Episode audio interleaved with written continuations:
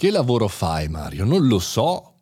Ma l'altra domanda su cui vorrei ragionare oggi è su che lavoro potremmo fare se non facessimo quello che oggi facciamo. Questa è una bella domanda. Facciamoci un ragionamento sopra.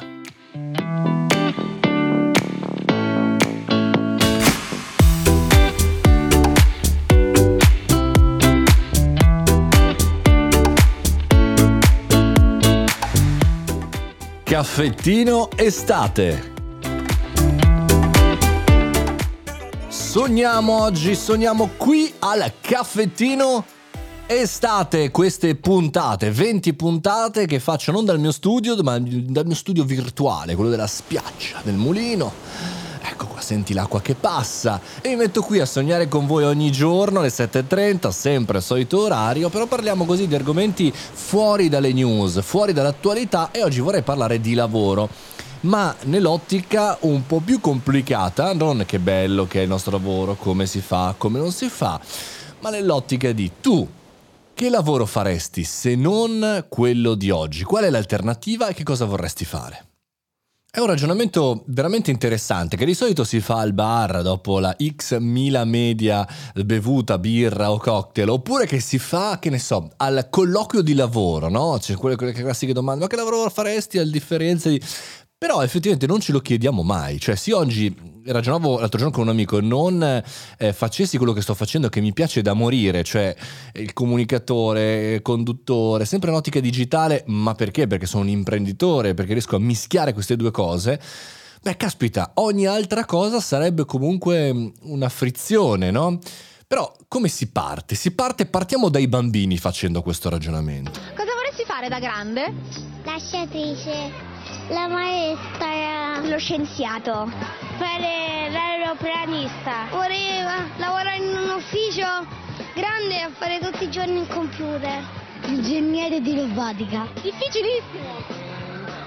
Diciamo. Eh, diciamo di sì, questo è un estratto velocissimo di uno dei tantissimi documentari che in televisione chiedono con dei servizi eh, quale lavoro vorresti fare da grande. Chiaro, è il classico esperimento sociale, è quello dove noi cerchiamo adulti di capire come eh, funziona la testa dei nostri piccoli. Però cosa ci dice De Agostini Publishing che ha stilato una sorta di classifica di quest'anno eh, dei lavori che i bambini vorrebbero dovrebbero fare. I dati sono eh, molto importanti perché la maggior parte dei bambini vuole fare il cuoco professionista, chiaramente cooking talent in televisione a bomba come sempre, lo speleologo, beh bello, il poliziotto e, e, il calciatore che va un po' in fondo alla lista. Questo per i maschietti, le femminucce invece un evergreen che è la maestra, la cantante e la parrucchiera, quindi insomma quelli molto operativi. Che cosa però fuori dal mondo dei sogni, degli astronauti e vi dicendo cerca il mercato? figure eh, altrettanto interessanti ma anche modeste da un certo punto di vista. Badanti, polizia per uffici, magazzinieri, addetti alle mense, custodi, camerieri, cassieri e autisti. Chiaramente parliamo anche di tecnici specializzati, addetti alle vendite, segretari e assistenti di direzione, sales manager, professionisti IT, medici eh, e personale alberghiero e addetti alla ristorazione. Quindi non, stiamo, non stiamo cercando influencer, il mercato non cerca youtuber o non cerca chef come invece eh, ci sono nei sogni. Ora, il grosso problema nostro è che scegliamo probabilmente che cosa fare nella vita nel momento sbagliato della nostra vita e anche magari in un unico solo momento della vita. Sì, perché le cose cambiano, i momenti cambiano, le persone cambiano, noi stessi cambiamo parecchio e dobbiamo in qualche maniera continuare a cambiare. Non è più come una volta dove tu decidevi di fare il cuoco, l'astronauta o quello che avevi in testa di fare e invece poi su- succedeva che tu grazie al lavoro, grazie all'esperienza, grazie alle occasioni arrivavi al tuo scopo. Questo è il problema. Quindi quando noi ad oggi ci facciamo la domanda che lavoro faresti al di là di quello che stai facendo oggi, la domanda è posta forse in maniera sbagliata perché dovrebbe essere che cosa vorresti fare domani o che cosa nel caso la tua professione si spegnesse o subisse dei cambiamenti o ti annoiasse, anche perché questo è, è vero, no?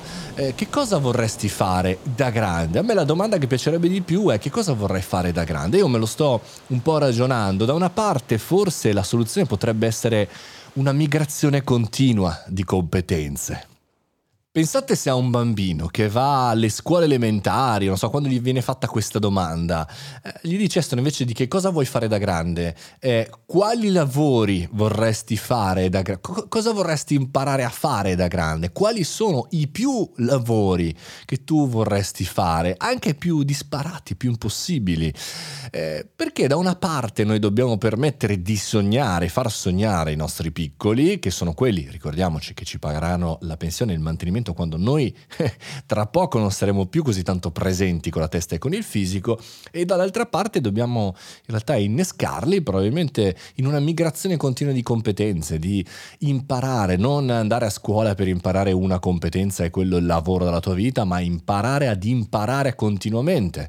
No? Eh, come è capitato a me, io a scuola andavo malissimo, ho cominciato a studiare veramente per la mia professione quando ho smesso di studiare obbligatoriamente per il mio percorso scolastico universitario. È così che funziona oggi, chiaramente, la vita. E domani non lo so come funzionerà, però la vera domanda potrebbe essere questa.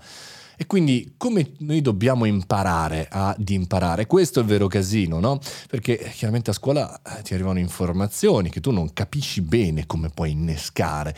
Beh, se oggi chiaramente dovessi rispondere a questa domanda, farai una lista, una short list di cose che in realtà non so fare, ma vorrei imparare a fare, vorrei diventare invece abile a fare. Questo è un altro punto interessante. E allora come conclude questa riflessione a bordo mare, a bordo canale, a bordo spiaggia? Beh, eh, dicendo che non abbiamo la soluzione, dicendo che dobbiamo trovare delle persone da cui rapire, copiare, rubare il lavoro, guardandolo con gli occhi, non con i video YouTube né tantomeno con i podcast, eh, stando con persone più abili e quindi capire veramente se quel lavoro ci può piacere. Insomma, sognare anche negli altri lavori è la cosa migliore della terra. Possiamo vivere nel mondo una vita meravigliosa se sappiamo lavorare e amare. Lavorare per coloro che amiamo e amare ciò per cui lavoriamo. Questo era Tolstoi ed è molto interessante questo concetto, non da confondere con ormai l'ipercitato Confucio sul fatto di eh, se trovi un lavoro che ami non lavorerai mai nella tua vita. Lavorare pesa anche se quel lavoro è la cosa più bella della Terra, però bisogna farlo in una direzione, per un obiettivo. Non so qual è il vostro sogno nella vostra vita o qual è il lavoro che fareste se non fareste quello che state facendo ora, ma bisogna condividerlo. Ci vediamo su Telegram, Mario Moroni canale e me lo potete dire. Fate i bravi, ci sentiamo alla prossima puntata.